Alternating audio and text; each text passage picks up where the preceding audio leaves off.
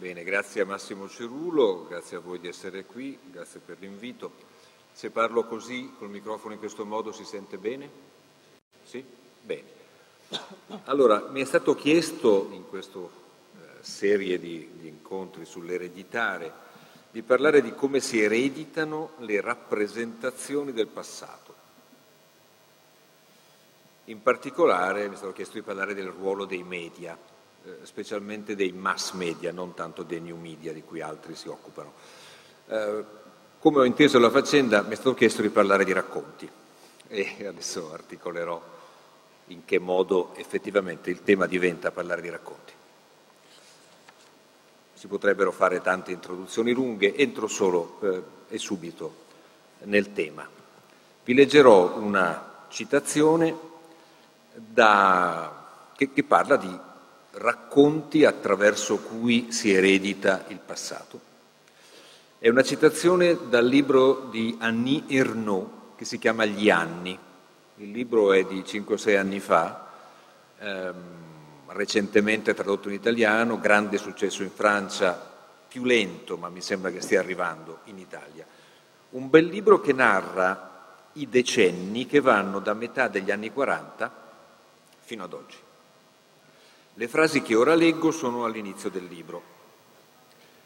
Riguardano i pranzi di festa nel periodo immediatamente successivo alla fine della Seconda Guerra.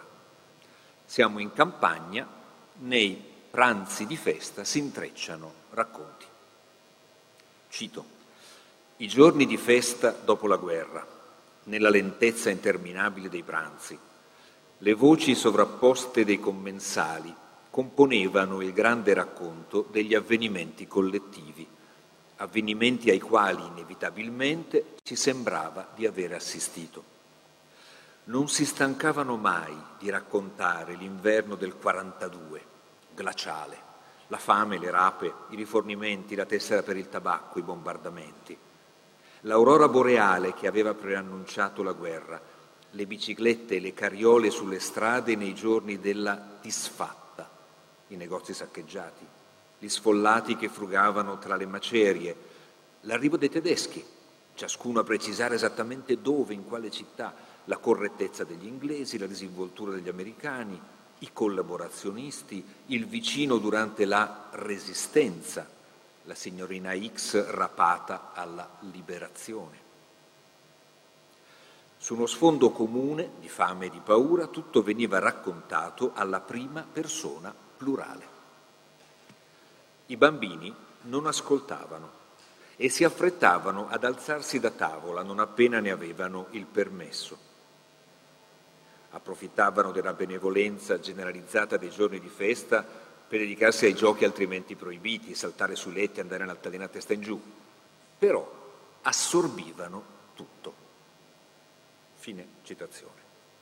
Allora, qui abbiamo dei racconti in, un, in occasioni eh, festive.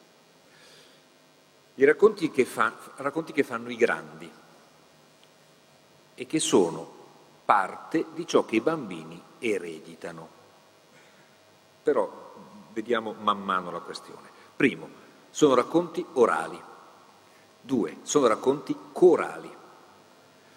Gli avvenimenti del passato recente prendono forma nell'intrecciarsi delle voci Ciascuno ricorda la sua parte, ma man mano che le voci si intrecciano il racconto diventa uno solo, diventa qualcosa che collettivamente si conosce e riconosce. La disfatta, la liberazione, la resistenza, nomi collettivi che non corrispondono a nessun ricordo di nessuno in particolare, ma danno nome e un po' anche inquadrano e quindi danno forma ai ricordi di ciascuno.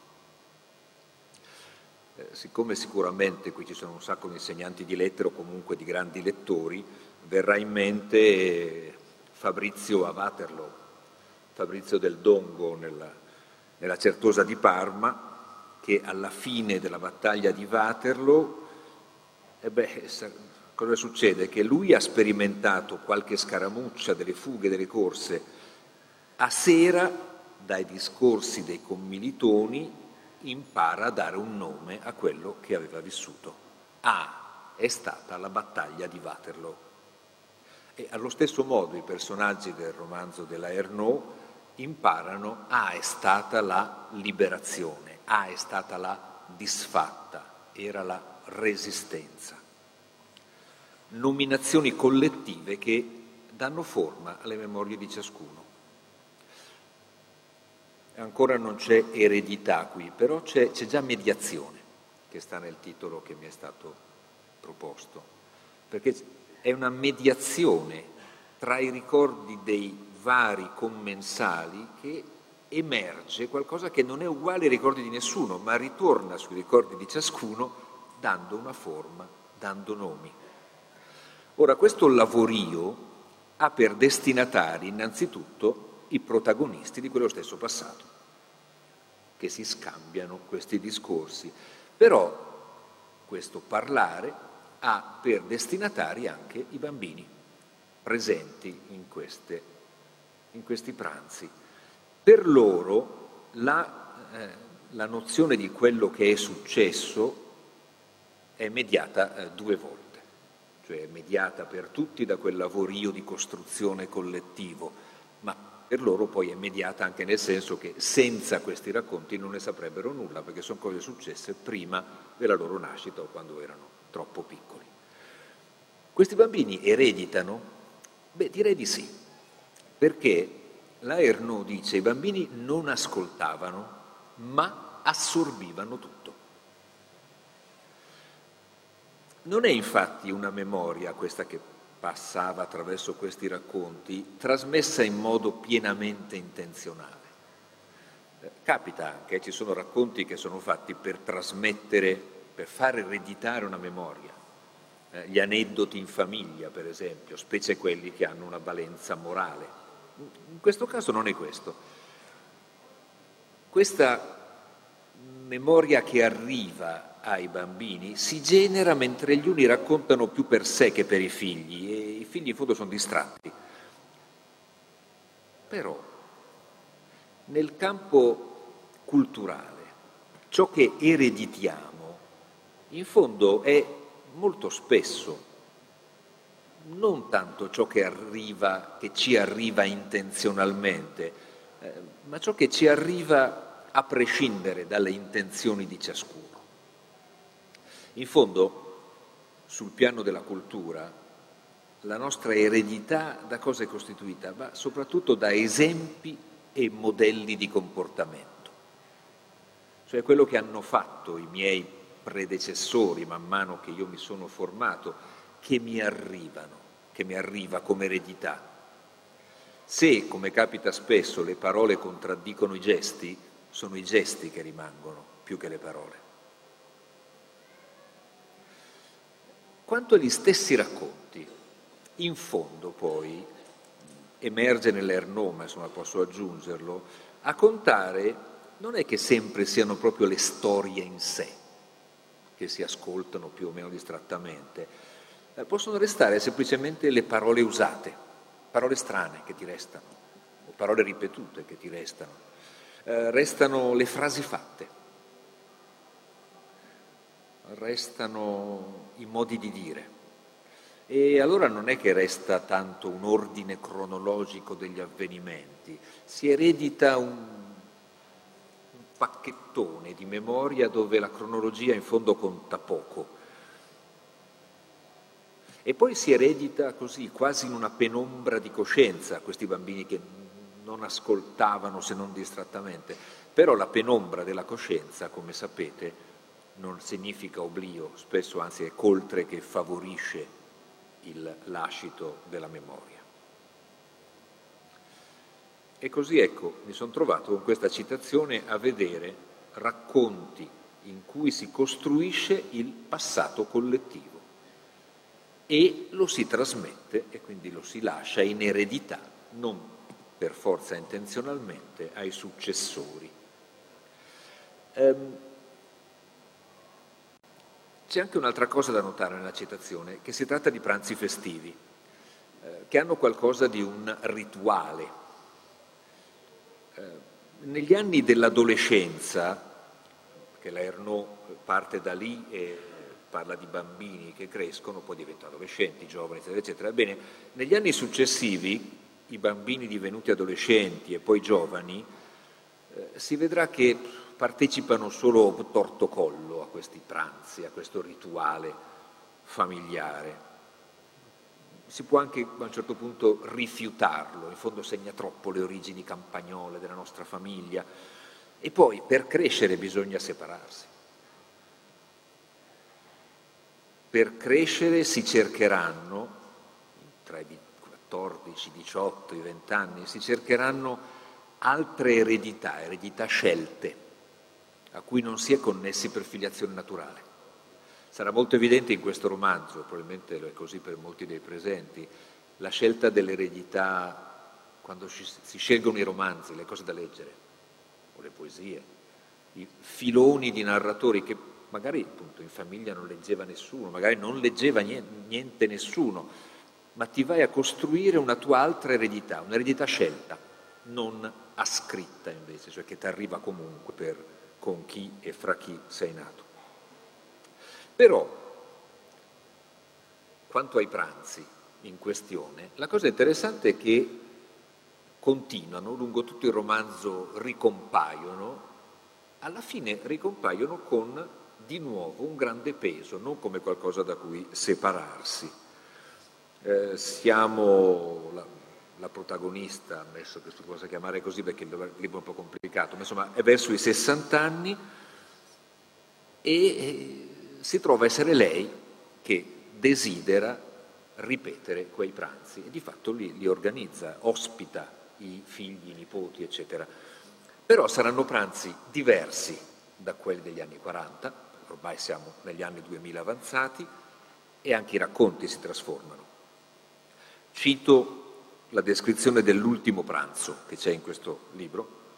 Cioè, attorno alla tavola dove avevamo riunito i figli quasi quarantenni, anche se con i jeans e le converse ai piedi continuavano a sembrare degli adolescenti, i loro amici, gli stessi da diversi anni, le loro compagne, i nipoti, sulle prime ci si rimbalzava una sequela di domande sul lavoro, precario, minacciato da un incombente programma di razionalizzazione dell'azienda, sulle ferie, sui mezzi di trasporto, sul numero di sigarette fumate e la decisione di smettere, sul tempo libero, sulle foto, la musica e i file scaricati, gli acquisti delle novità, la più recente versione di Windows, l'ultimo telefonino. Eh, se questa è la descrizione, qui di memorie ce n'è poco, ce n'è poche. L'attualità comanda. In questi ultimi pranzi è l'attualità quello di cui si parla. La stessa narrazione, la capacità di comporre racconti, scrive Ernaud, eh, si, si frantuma, scappa. Lei scrive, nella vivacità degli scambi di battute non c'era abbastanza pazienza per i racconti. Così resta il pranzo, memoria pratica, eredità di cui lei si è fatta addirittura eh, portatrice e su questo se farò il tempo alla fine tornerò proprio. Però i racconti e le memorie del passato no. Dove sono finiti? Non ci sono più? No, sarebbe balzano dirlo. È che dagli anni 40 a oggi è cresciuto il ruolo dei media, in particolare dei cosiddetti mass media. Eh, certo, anni 40 in campagna, ceto contadino, la costruzione del passato era affidata prevalentemente a narrazioni orali. C'erano la radio, eh, c'era il cinema, c'erano i giornali, però campagna, contadini e allora il peso era relativamente basso, ma poi mano a mano il peso dei mass media eh, cresce. Gli storytellers diventano i media, non ti puoi aspettare che sia il nonno raccontargli il passato. Potrà anche esserci, ma ora deve fare i conti con una quotidiana presenza di altri grandi storytellers.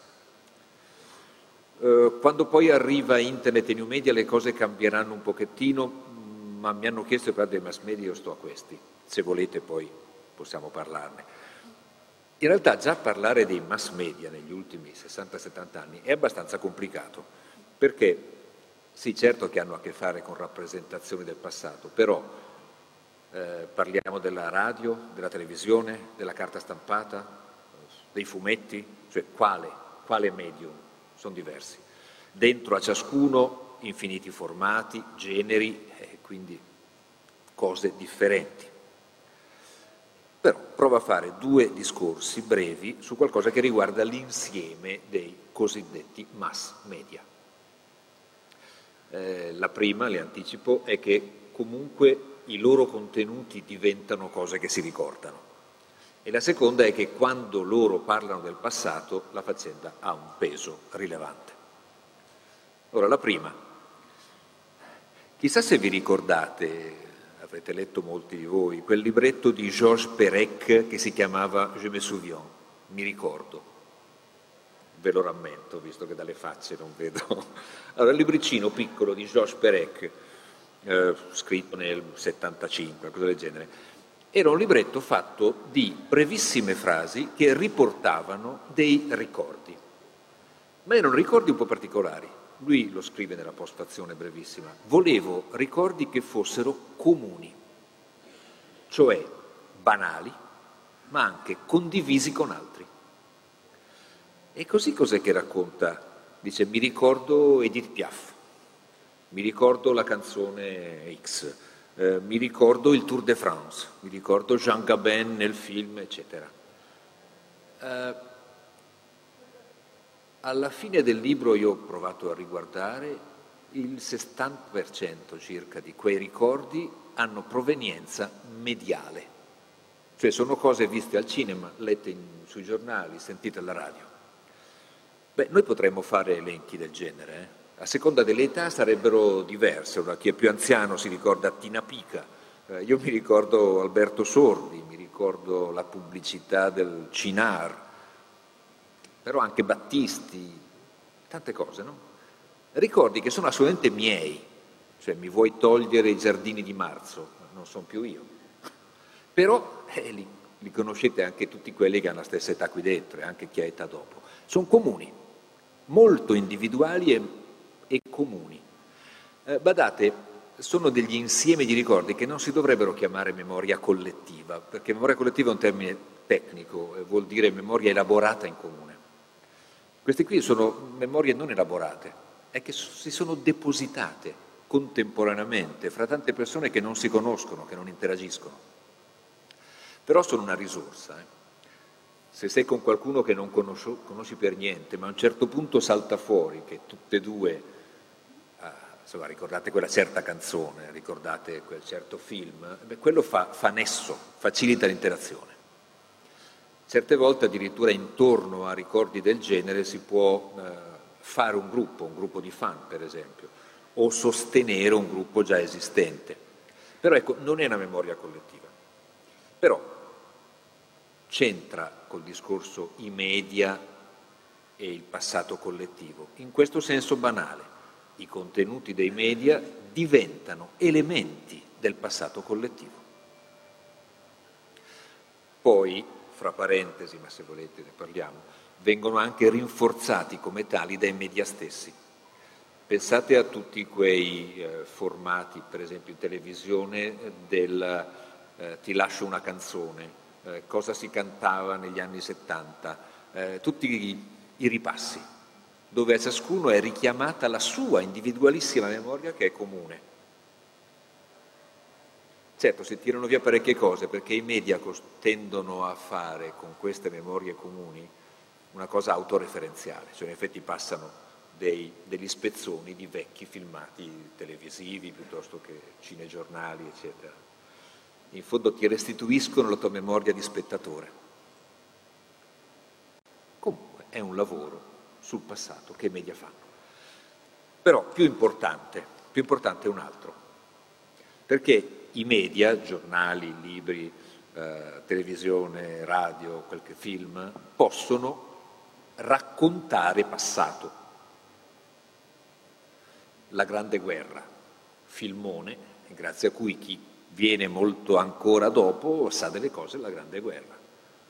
Eh, una vita difficile, o adesso i film di Martone, vuol dire il cinema, per fare un esempio, racconta spessissimo il passato collettivo, il passato nazionale in, questo, in questi esempi che ho fatto. Eh, ha effetto sulla nostra memoria? Sì, effettivamente ha un grande effetto. È qui che ha più senso parlare di memoria mediata, in senso molto stretto, cioè che passa attraverso i media. I media mediano per ciascuno di noi le rappresentazioni del passato mediano quelle del passato di cui siamo stati testimoni e ovviamente a maggior ragione quelli del passato di cui non siamo stati eh, quando noi non c'eravamo, insomma. Certo, specie nel primo caso uno può dire, momento, ci può essere il film che parla di quella roba lì, ma io c'ero, io me lo ricordo. Quindi, per certe cose, i media mi fanno un baffo. Probabilmente non è così neanche per quelle cose dove io c'ero stato. Eh, mi spiego, in realtà l'argomento è complicato, per cui provo a semplificarlo, come faccio a lezione che i miei studenti in genere funziona, vediamo. Uh, uso un testo apparentemente astruso, è Calderon della barca, la vita è sogno. Però sentite il pezzo della trama e dovrebbe tutto venire chiaro, cioè dovrebbe venire chiaro in che senso i media costruiscono il passato e noi ci stiamo, necessariamente. Allora, nella Vita e Sogno di Calderò della Barca c'è un, si apre su una torre. Nella torre c'è prigioniero un giovane che noi spettatori veniamo a sapere è principe ereditario del regno di Polonia ed è prigioniero e non sa di essere principe.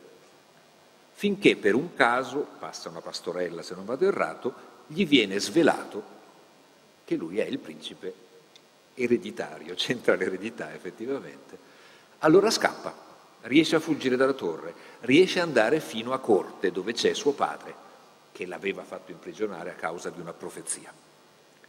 Se non che, arrivato a, torre, a, a corte, dopo gli anni di, insomma, era cresciuto in prigione, in selvatichito, è orrendo, è dispotico immediatamente, è crudele, sanguinario, il peggior principe immaginabile. Il re allora lo fa addormentare con una pozione e addormentato lo fa mettere in carrozza e riportare alla torre. Lì poi si risveglia e comincia a urlare. Cosa faccio qui?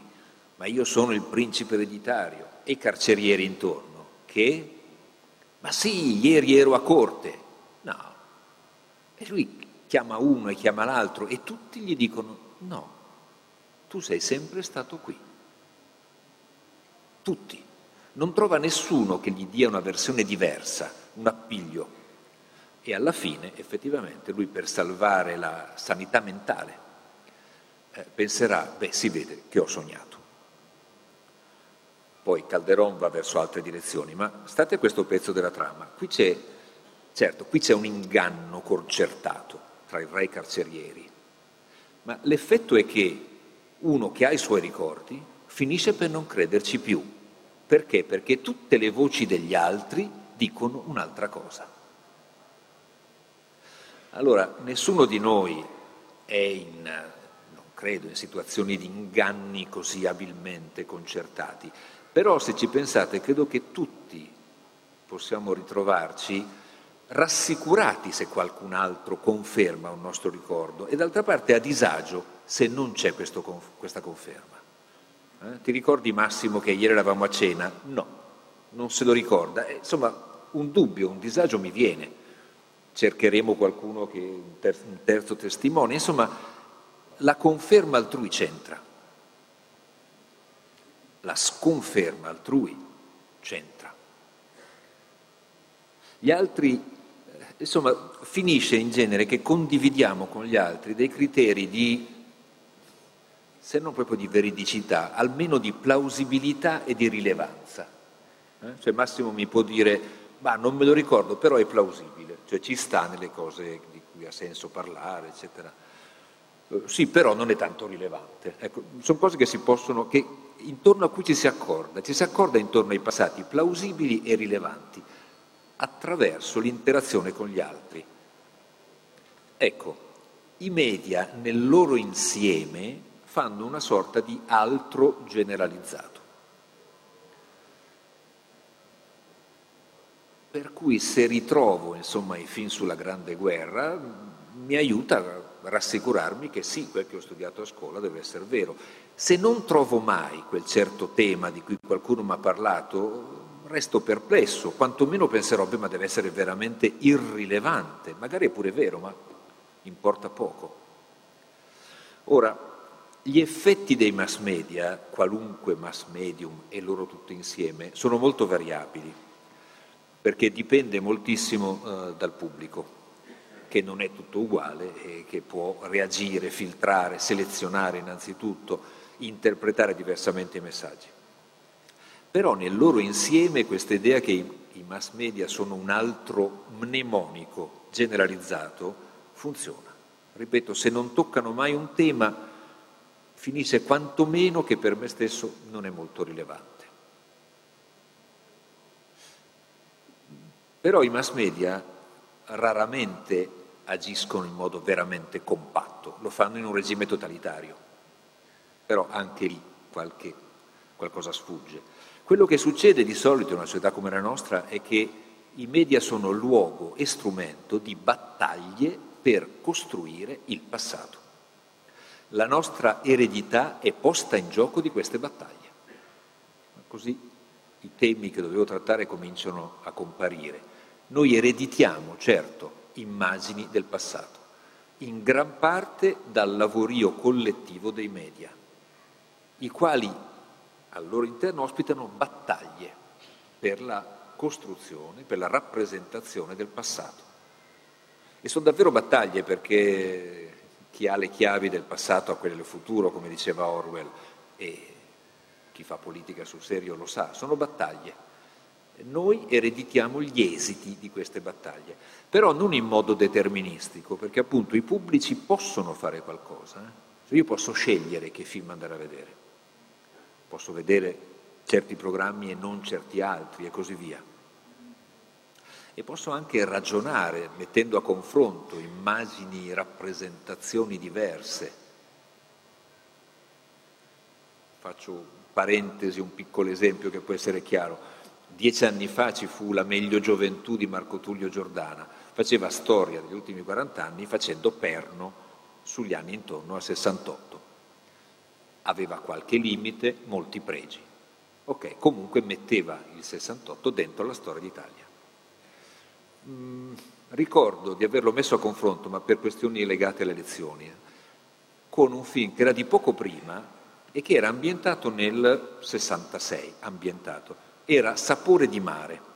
Quello l'avete visto tutti, per forza, che è passato in televisione infinite volte. Era un film ambientato nel 66 e poi dopo c'era, vent'anni dopo, gli stessi personaggi alla fine momentino. E si descrivevano i gio- noi, come eravamo noi allora. Beh, lì erano dei giovani che proprio non somigliano a quelli della media gioventù. In realtà io poi con i miei studenti arriviamo a questa conclusione, i giovani e quindi il passato di Il sapore di mare erano la proiezione all'indietro dei giovani degli anni Ottanta della Milano da bere, a cui appartenevano i Vanzina, insomma, che, che esprimevano i Vanzina che andavano a costruire il passato escludendo quello che gli era stato sulle balle.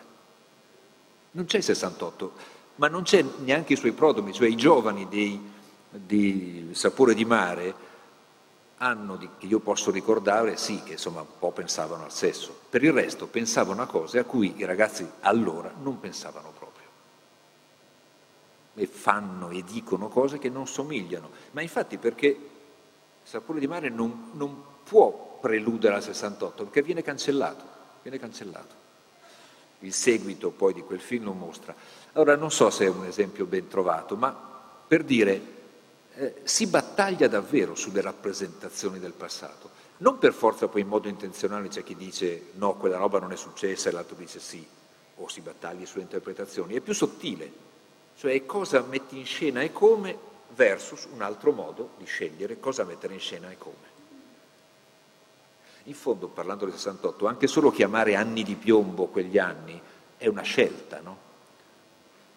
Cioè, c'era un sacco di altre cose e effettivamente anche del piombo. Se chiami tutto anni di piombo, un po' vai a confondere probabilmente terrorismi diversi e soprattutto fai emergere che erano anni orribili, crudeli, terribili. Niente da togliere a quello di terribile, angoscioso che è avvenuto, però eh, c'erano anche altre cose, quelle di cui parla la meglio gioventù. Bene. Si battaglia intorno al passato e noi ereditiamo l'esito di queste battaglie, ma ripeto, non impotenti, perché comunque possiamo eh, prendere parte da destinatari a queste. Ci sono dei margini di scelta, ma caspita, le eredità si possono scegliere? Allora, io direi di sì, però ci arrivo poi alla fine un po' parlando più di cose autobiografiche, però in questo esempio già sì, le rappresentazioni che mi sono offerte dal coro dei media presentano comunque delle discrepanze, delle differenze fra di loro e io ci posso, ci posso lavorare dentro.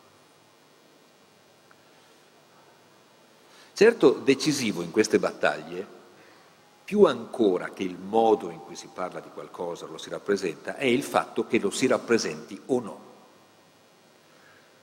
E qui allora Massimo ha nominato l'olocausto, viaggi ad Auschwitz della tua studentessa, poi qui c'è la Fondazione Fossoli dove anche sono stato altre volte, giusto nominarlo, ma molto giusto, per due motivi. Uno, c'entra in pieno con la rappresentazione sociale del passato, con la costruzione.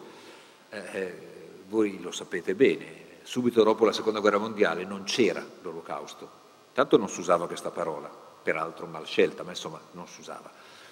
Quindi non c'era ancora, non c'era stato fatto quel lavorio come quello di quelli pranzi dell'Ernaud, non c'era il nome per quella cosa lì.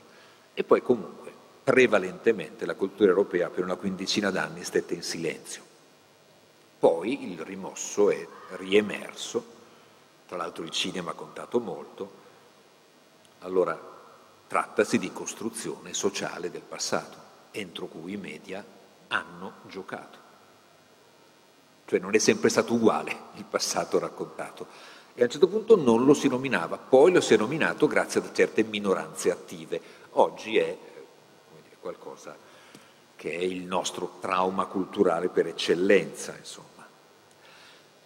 Ma è importante nominare l'Olocausto per me per una cosa importante che mi è venuta in mente mentre preparavo questa relazione, che era ispirata un po' all'idea sotto sotto di, come tutto questo convegno, di valutare positivamente l'eredità, un po' prendendo contropelo la cultura moderna che enfatizza il nuovo e poco, quindi quello che ci arriva dal passato. No? Invece giustamente questo convegno ci, arriva, ci porta a pensare quanto, eh, quanto, conti ciò che si eredita. Eh, però mi è venuto in mente, momento, ci sono anche le eredità negative. E se non le nominassi lascerei un buco nella trattazione. Cioè esistono eredità rispetto a cui non è in ballo, cioè non sono da desiderare, non sono da riconquistare, sono da, sono da prenderne atto e rifiutarle. Eh, le eredità negative sono le cose più difficili, le eredità più difficili da gestire. Innanzitutto perché penso tendiamo a negarle esattamente in quanto eredità, cioè io che c'entro. Poi dopo scopri che insomma tua mamma certe cose le condivideva, tuo zio anche, sei figlio in fondo di chi è stato fascista, eccetera, eccetera. Eh, allora, riconoscere questa eredità innanzitutto è difficile. Quando ben l'hai fatto, è eh, anche difficile averne racconti, no? ed è difficile raccontare a nostra volta, a proposito di eredità negative. Tanti hanno avuto i genitori o i nonni fascisti, ma tutti hanno facilità a raccontarlo? O l'hanno avuta negli anni passati? Ma non credo. O pensate, ma insomma in generale, le eredità negative sono difficili da riconoscere, difficili da trattare, eh, chiedono se si vuole prenderla in carico, di, di, di sfidare il nostro stesso autor, il nostro orgoglio, la, la tendenza appunto a autoingannarci, a essere compiacenti con noi stessi e con il nostro gruppo. Pensate, beh, ci arrivo tra un attimo a un esempio, solo finisco la, in generale. Eh, ricevere questa eredità è più difficile di un'eredità non negativa. Ricordo che Recalcati, adesso non so se l'ha ridetto in questi giorni, ma a un certo punto ha scritto in un suo bel libro sull'ereditare, per possedere autenticamente ciò che hai ereditato devi riconquistarlo. Vero. Ma con le eredità negative è un, bel, è un bel lavoraccio da fare, perché devi ricordare qualcosa di scomodo, devi giudicarlo, esercitare critica e spesso autocritica e magari puoi provarti pure a contrastare ciò che riprodurrebbe quell'eredità. Eh, le eredità negative, ma basta dire non mi importano, basta scartarle? Temo di no, temo di no. E qui vengo all'esempio. Eh, l'esempio or- ormai non funziona più l'olocausto perché è troppo lavorato, ma prendiamo la memoria del colonialismo italiano.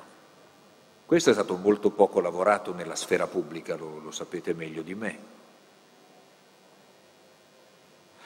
Ma questo vuol dire che non abbiamo ereditato niente? Ma non ne sono così sicuro. Perché le eredità negative non credo scompaiano per il mero fatto di essere taciute, sopravvivono in forme latenti. In fondo, quando si dice che un nero è un orango, è un bingo bongo, che stanno nei tukul e compagnia. Che cos'è quella lì? Quella è una memoria del, dei discorsi del periodo coloniale, mai ritoccati perché non se n'è più parlato, e ricompaiono quando c'è uno stimolo in questione.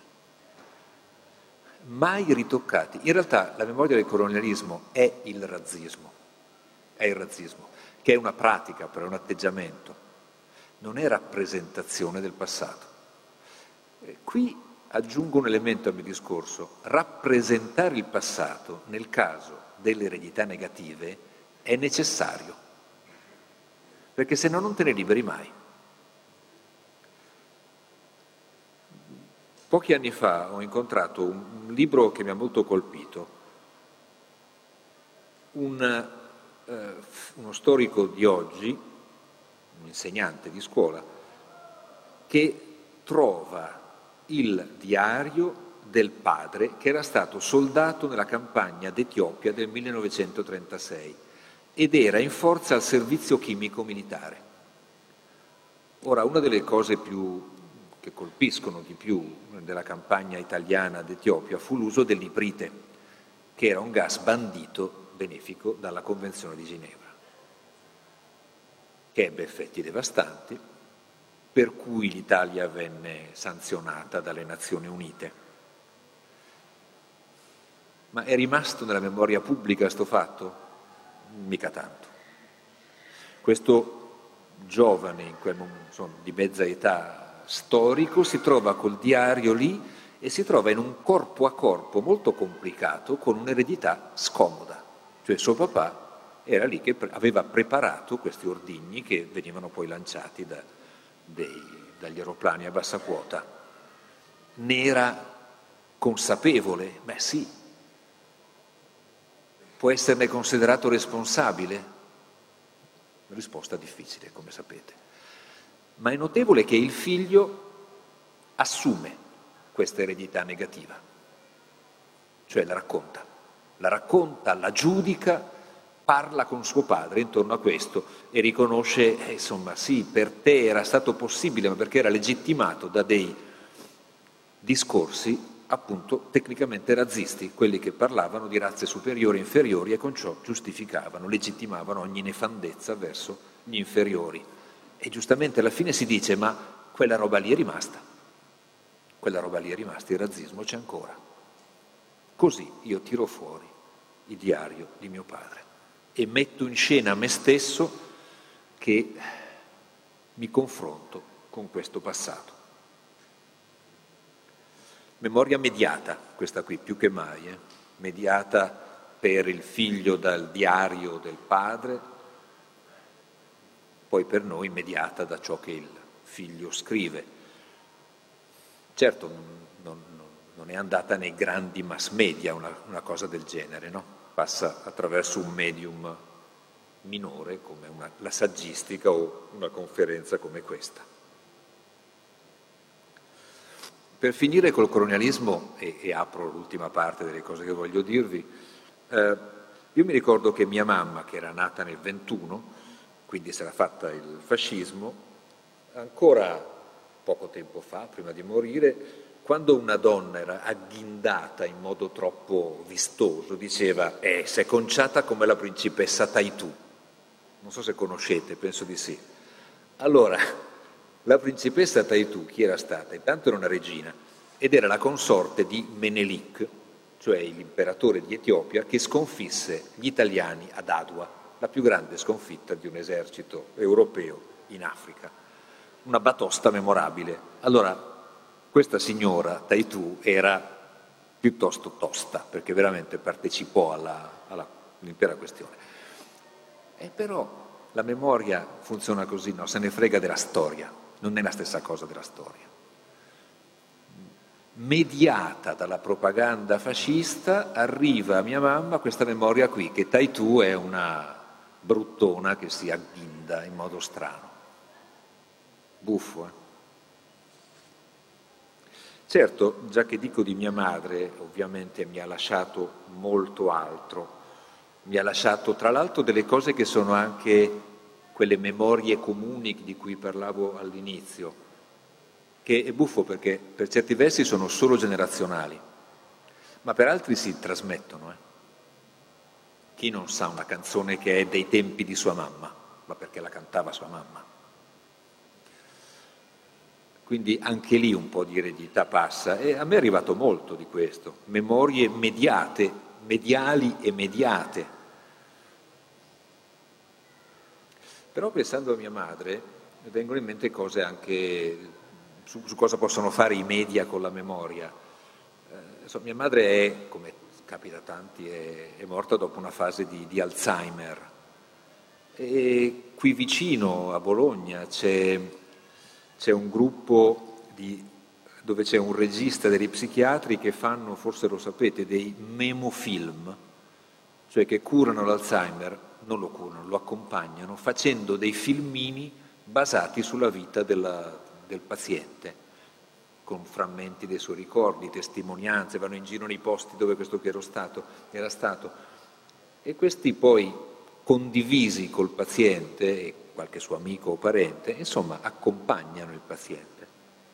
Vedi quante cose possono fare i media, com- come è impossibile dirne in poche parole. O ancora, io ho accompagnato quel che ho potuto mia madre nell'Alzheimer insieme a mia sorella, però come succede avevo le emozioni trattenute, no? E poi un giorno leggo un fumetto, una graphic novel, quella che si chiama Rughe di Paco Roca, che racconta di due figli che portano il padre anziano in casa di ricovero dove hanno tutti l'Alzheimer. E beh, è lì che mi sono messo a piangere, cioè è lì che ho preso atto di quello che stavamo attraversando. Eh, anche questo sono i media, i racconti mediati. Devo andare verso la fine, però resto su questo tono un po' più personale, anche perché onestamente ho lavorato parecchio negli ultimi anni sulle autobiografie, quindi racconti personali, ho notato che delle eredità nelle autobiografie non si parla tanto, eh, specialmente i giovani non, non, lo toccano il tema. Semmai è, oh sì, questa roba qui devo proprio averla ereditata da mia madre, ma per separarsi. No? Poi invece più avanti negli anni si riconosce ciò di cui si è stati eredi. E ho avuto l'impressione questi, che quando compare la nozione del, di ciò che hai ereditato in un racconto autobiografico fa del bene al narratore. Quindi torno all'idea sì, penso che questo ripensare l'eredità sia positivo. Ma perché fa del bene? Ma credo di dire una cosa che stanno dicendo tanti relatori contemporaneamente, perché ci restituisce situati e collocati entro una sorta di catena di viventi. Insomma, una specie di antidoto a quella buffa supponenza dell'io che un po' ci caratterizza in questa età, dove uno pensa di essere indipendente, autonomo, autosufficiente. No, ci sono dei seri e evidenti limiti. Eh, non sono nato da me stesso, per esempio, né mi sono accudito da piccolo, eccetera. Pensare l'eredità fa pensare a questo essere collocati in una catena, è un modo di pensare che la vita è convita, con contemporanei ma anche con parziali predecessori e successori. Devo dire che ho avuto un'impressione anche che voglio condividere con voi, che quando affiora in un racconto autobiografico questo riconoscimento del che cosa ho ereditato, mi è sembrato corrispondesse a qualcosa come un lenimento modesto dell'angoscia della caducità che pensarsi rigorosamente individui comporta. Se ti pensi solo individuo e singolo è insopportabile il limite della, della vita. Eh, insomma, se invece ti situi dentro a una catena, la cosa è un po' più... Eh, l'angoscia è lenita, lenita. Ve la lascio, la condivido, ci penserete se mi serve. Però ho usato la parola catena, eh, ci tengo a sottolineare non catena che vincola. Quello che si eredita su, per un certo verso non ci puoi fare niente, ti arriva, ma per altri ci puoi fare molto e lo fai sempre, perché c'è sempre una selezione c'è un atteggiamento nei confronti di ciò che si eredita. Certo, momenti storici diversi ti aiutano, insistono verso il rifiuto o verso l'accettazione. Prima nominai il 68, beh, era un momento collettivo in cui si insisteva sul rifiuto dell'eredità, salvo poi scoprire che ereditavi lo stesso, senza accorgertene, e magari proprio le cose che eh, non desideravi ereditare. Eh, altri momenti enfatizzano la continuità, ma comunque aveva ragione Recalcati, con l'eredità devi farci conti e, fa, e in realtà li fai sempre. Se lo fai consapevolmente sei più libero, ritengo. Un po' come con quei pranzi con cui sono partito, la Ernaud alla fine, la protagonista almeno del romanzo, che dice che alla fine era lei a organizzare quei pranzi. Eh, così alla fine, scrive, quando alla fine di quelli pranzi la, i commensali se ne vanno, dice ci sentivamo nella pienezza stanca di avere ancora una volta bene accolto, di aver assicurato con armonia ogni tappa di un rito del quale adesso rappresentavamo la colonna più anziana, un rito di cui lei si è fatta responsabile ne sa dire il senso? Forse non c'è bisogno. Quando le cose hanno senso non c'è bisogno di dirlo. Però c'è una parola che dice ben accolto, cioè in realtà quello di cui lei si è fatta responsabile è della riproduzione di un rito di buona accoglienza, mica poco. Eh, comunque, in questo riprodursi di eredità pratiche non ci sono i racconti, però e andiamo a finire, I, tra eredità e racconti c'è un rapporto strano, cioè si mescolano. Io da mia madre ho ereditato un armadio, beh altre cose, ma insomma in particolare un armadio, un armadio che mi inquietava molto perché è un armadio scuro, antico, era arrivato da altri pezzi di famiglia, molto tempo fa. Addirittura dopo la morte di mia mamma io l'ho sognato questo armadio. Eh, sicuramente parlava di morte, però poi dopo averlo sognato mi sono messo davanti e ho avuto l'impressione che lui cominciasse a raccontare, che è un modo metaforico di dire, però insomma quell'oggetto mi restituiva a me stesso la capacità di riraccontarmi vecchie cose che avevo sentito ma che avevo dimenticato. Quel certo zio, quell'altro, insomma, le storie legate a quell'armadio.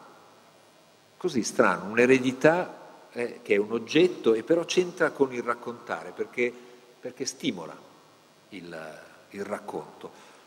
Comunque morale, alla fine con questo oggetto ho fatto pace, ma è notevole, alla fine l'ho accettato, l'ho riconquistato, però intanto me l'ero già preso in casa, eh? quindi l'avevo fatto prima ancora di riconquistarlo, c'era qualcosa in me che aveva già scelto questa eredità, forse anche me- mentre e perché era eh, sgradevole, però se sentivo qualcosa e poi si è dispiegata positivamente. Certo, le eredità sono sempre buone, sempre cattive. Gli esempi che ho fatto dicono no, possono essere una cosa, l'altra o forse tutte e due. In effetti passano, transitano. È veramente come i racconti. E così finisco ancora su questa somiglianza tra eredità e racconti. Perché sì, ci sono i racconti che parlano del passato, ereditiamo racconti e con questi costruiamo il passato, però c'è una somiglianza tra eredità e racconti che, ma che mi viene, mi viene con una citazione, questa volta è da Ursula Le Guin. Ursula Le Guin è una strepitosa scrittrice di fantascienza, che strasuggerisco con tre stellette, anche perché le donne in genere non leggono fantascienza, leggere la fantascienza femminile invece è molto bello, anche per gli uomini. Bene, Ursula Le Guin a un convegno di narratologia scrive, dice a un certo punto, beh, racconta una storia. Ed è una storia, dice, che aveva sentito suo nonno in inglese da un antropologo che raccontava in tedesco, che l'aveva sentita da un indio che la raccontava in sa Dio cosa. E poi finisce dicendo, beh, poiché adesso me la ricordo, questa storia adesso è mia e adesso che ve l'ho raccontata, se vi piace, è vostra. Nel racconto, nella narrazione, siamo tutti dello stesso sangue. Prendete la storia fra i denti allora e mordete fino a che il sangue non scorra, sperando che non sia velenosa. Andremo così tutti insieme alla fine, o magari all'inizio, vivendo come si fa nel bel mezzo. Nel bel mezzo ci siamo, le storie c'erano prima e ci saranno dopo e narrando le trasmettiamo dagli uni agli altri. Beh, proprio come, come l'eredità. Collocandoci in questi flussi ci collochiamo in un flusso, flusso che va oltre noi stessi, forse infinito. Grazie.